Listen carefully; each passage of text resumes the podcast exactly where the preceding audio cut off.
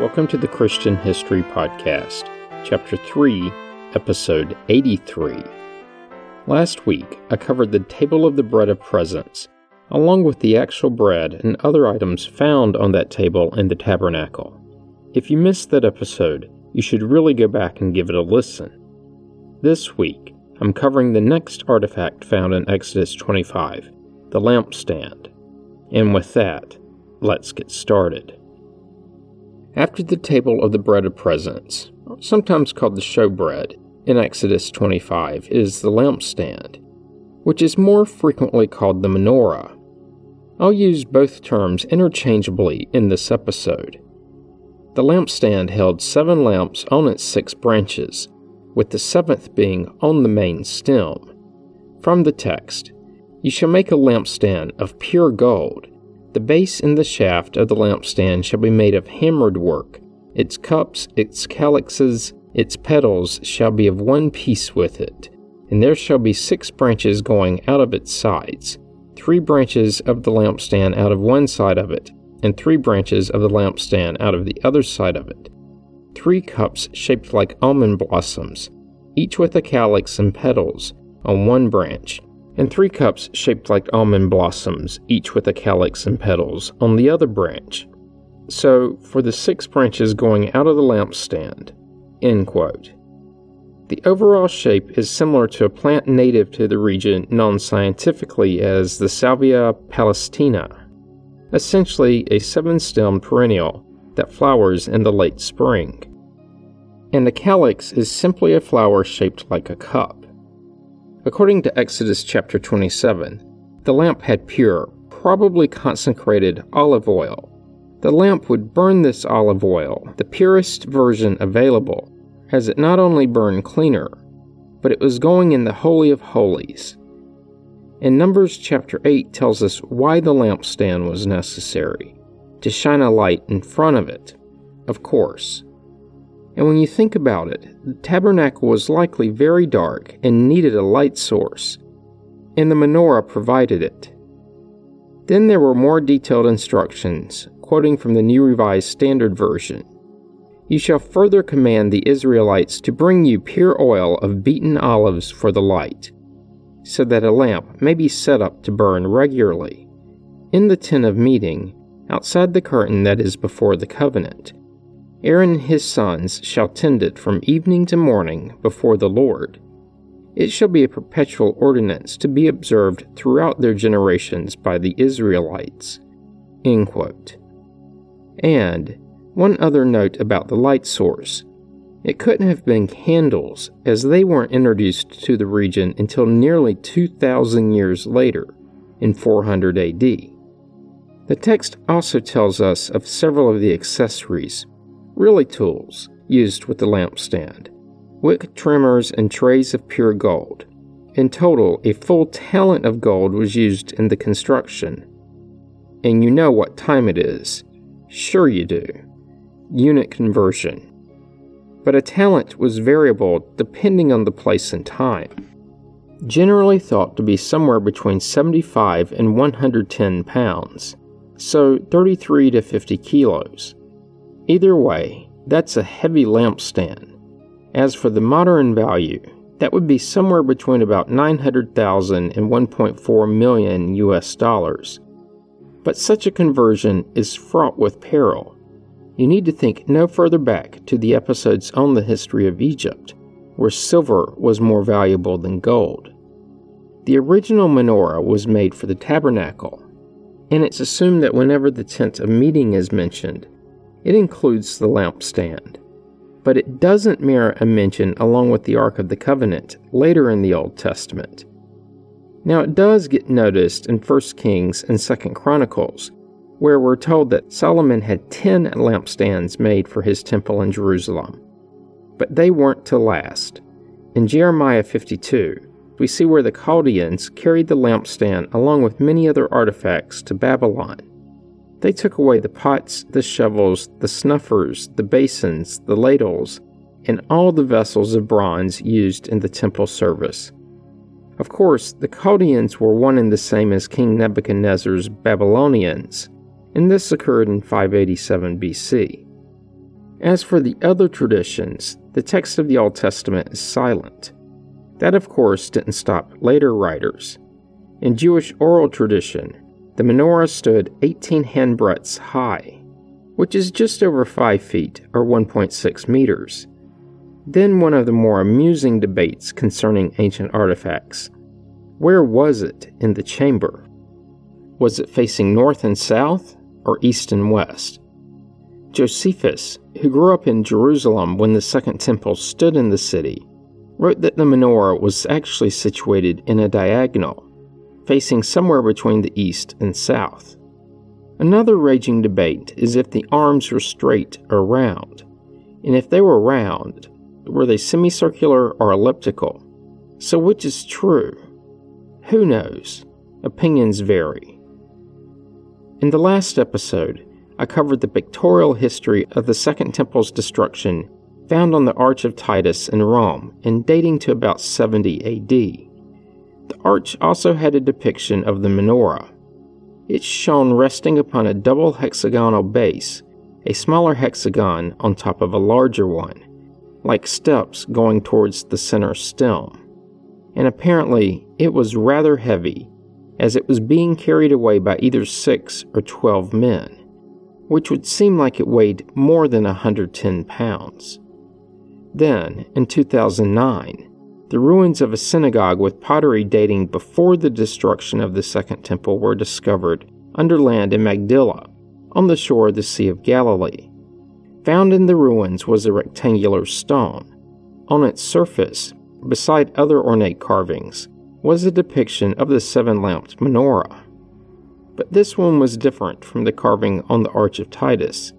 In this depiction, the arms are polygonal, not rounded, and the base was not graduated, but was a solid triangle. But the Sea of Galilee is a bit distant from the site of the Second Temple, and it could be a representation of a different menorah altogether. The Arch of Titus drawing, though, is generally believed to depict the actual looting of the sacked temple.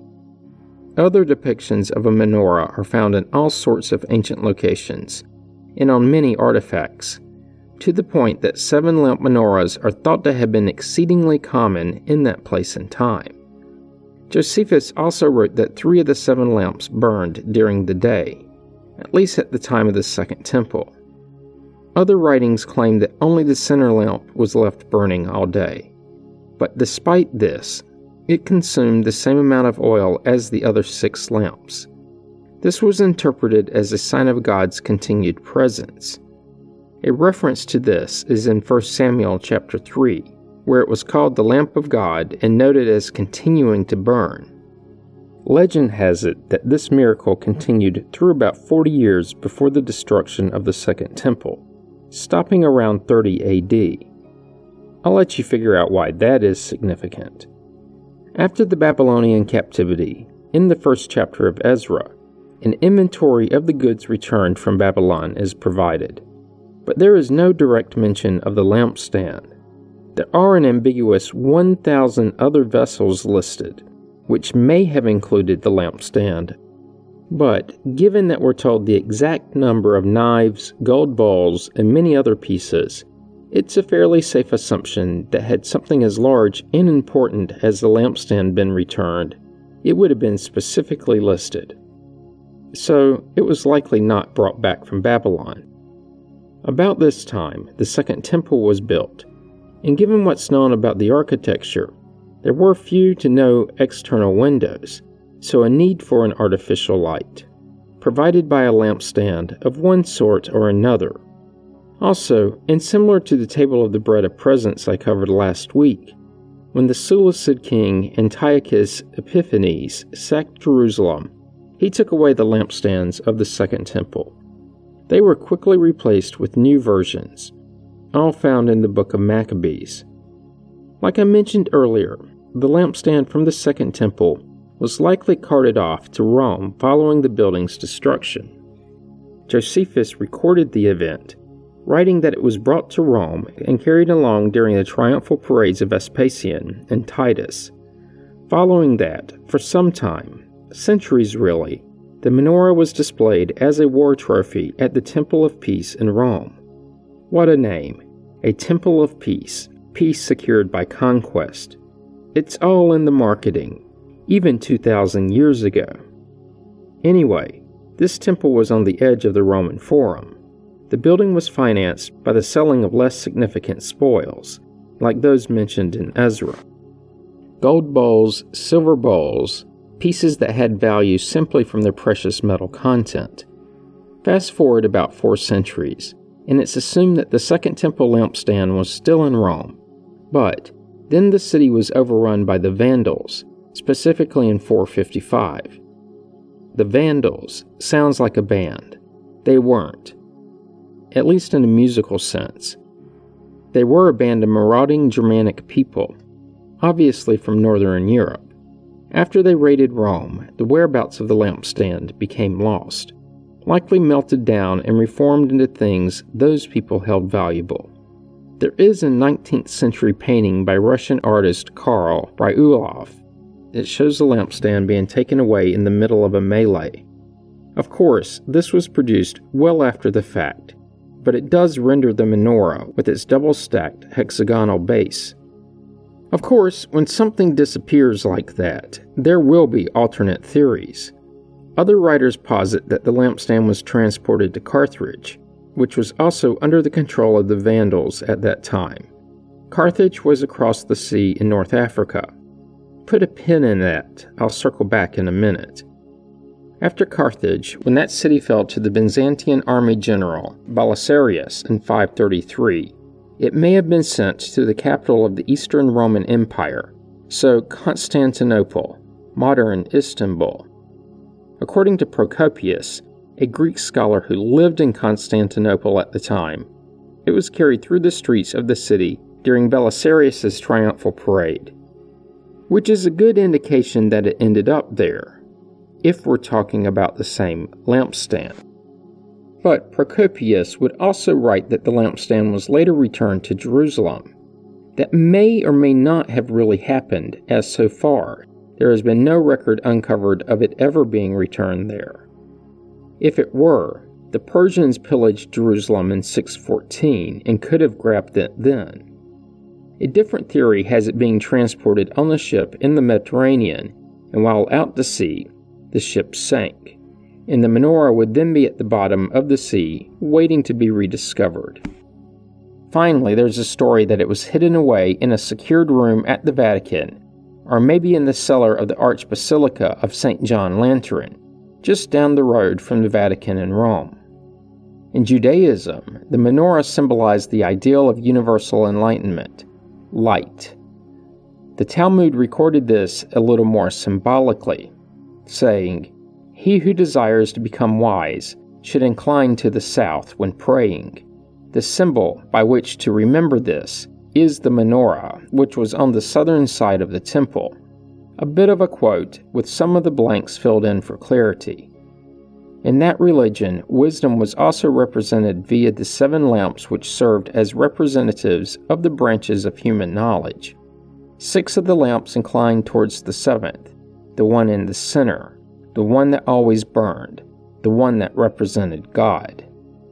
A similar representation equated the seven branches with the seven days of creation. Finally, it was thought to symbolize the burning bush where God spoke to a younger Moses. In Christianity, and in the book of Revelation, in its first chapter, there are two references to the golden lampstand. John, the author of the book, first mentions that he turned to see whose voice it was that spoke to him. And on turning, he saw seven golden lampstands. And in the midst of the lampstands, he saw one like the Son of Man, clothed with a long robe and with a golden sash across his chest. A few sentences later, he writes he was instructed by the Son of Man to record what has been seen, what is, and what is to take place after this. Quoting, As for the mystery of the seven stars that you saw in my right hand, and the seven golden lampstands, the seven stars are the angels of the seven churches, and the seven lampstands are the seven churches. End quote. In this case, the seven churches are those at Ephesus, Smyrna, Pergamon, Thyatira, Sardis, Philadelphia, and Laodicea. So each branch represented one of these foundational churches. Later, Philo, Judaeus, and Clement of Alexandria both proposed that the seven lamps of the golden menorah represented the seven classical planets in this order the Moon, Mercury, Venus, the Sun, Mars, Jupiter, and Saturn. Philo was a first century Greek slash Egyptian Jewish philosopher. Think back to the last few episodes on the history of Egypt to understand how that worked. Clement was a late 2nd century Greek Christian theologian. Finally, Kevin Conner, a 20th and 21st century Pentecostal theologian, proposed that the description of the original lampstand was foreshadowing far in the future the Christian religion. How so? Each of the seven tributary branches coming out of the main shaft were decorated with three sets of cups shaped like almond blossoms, a bulb, and a flower. This would create three sets of three units on each branch, a total of nine units per branch. The main shaft, however, had four sets of blossoms, bulbs, and flowers, making a total of 12 units on the shaft. Add them all up, and you end up with a total of 66 units. So, what does this mean? Conner would claim that this represented the Protestant canon of Scripture, which has 66 books. In addition, Conner noted that the total decorative units on the shaft and three branches totaled to 39, which is the number of Old Testament books within Protestant translations of that part of the Bible. Simple algebra shows that the remaining three branches have 27, which is the number of New Testament books. But he wasn't done. He tied all of this into three Old Testament passages specifically Psalms 119, verses 105 and 130, and Proverbs 6, verse 23. And what do these say?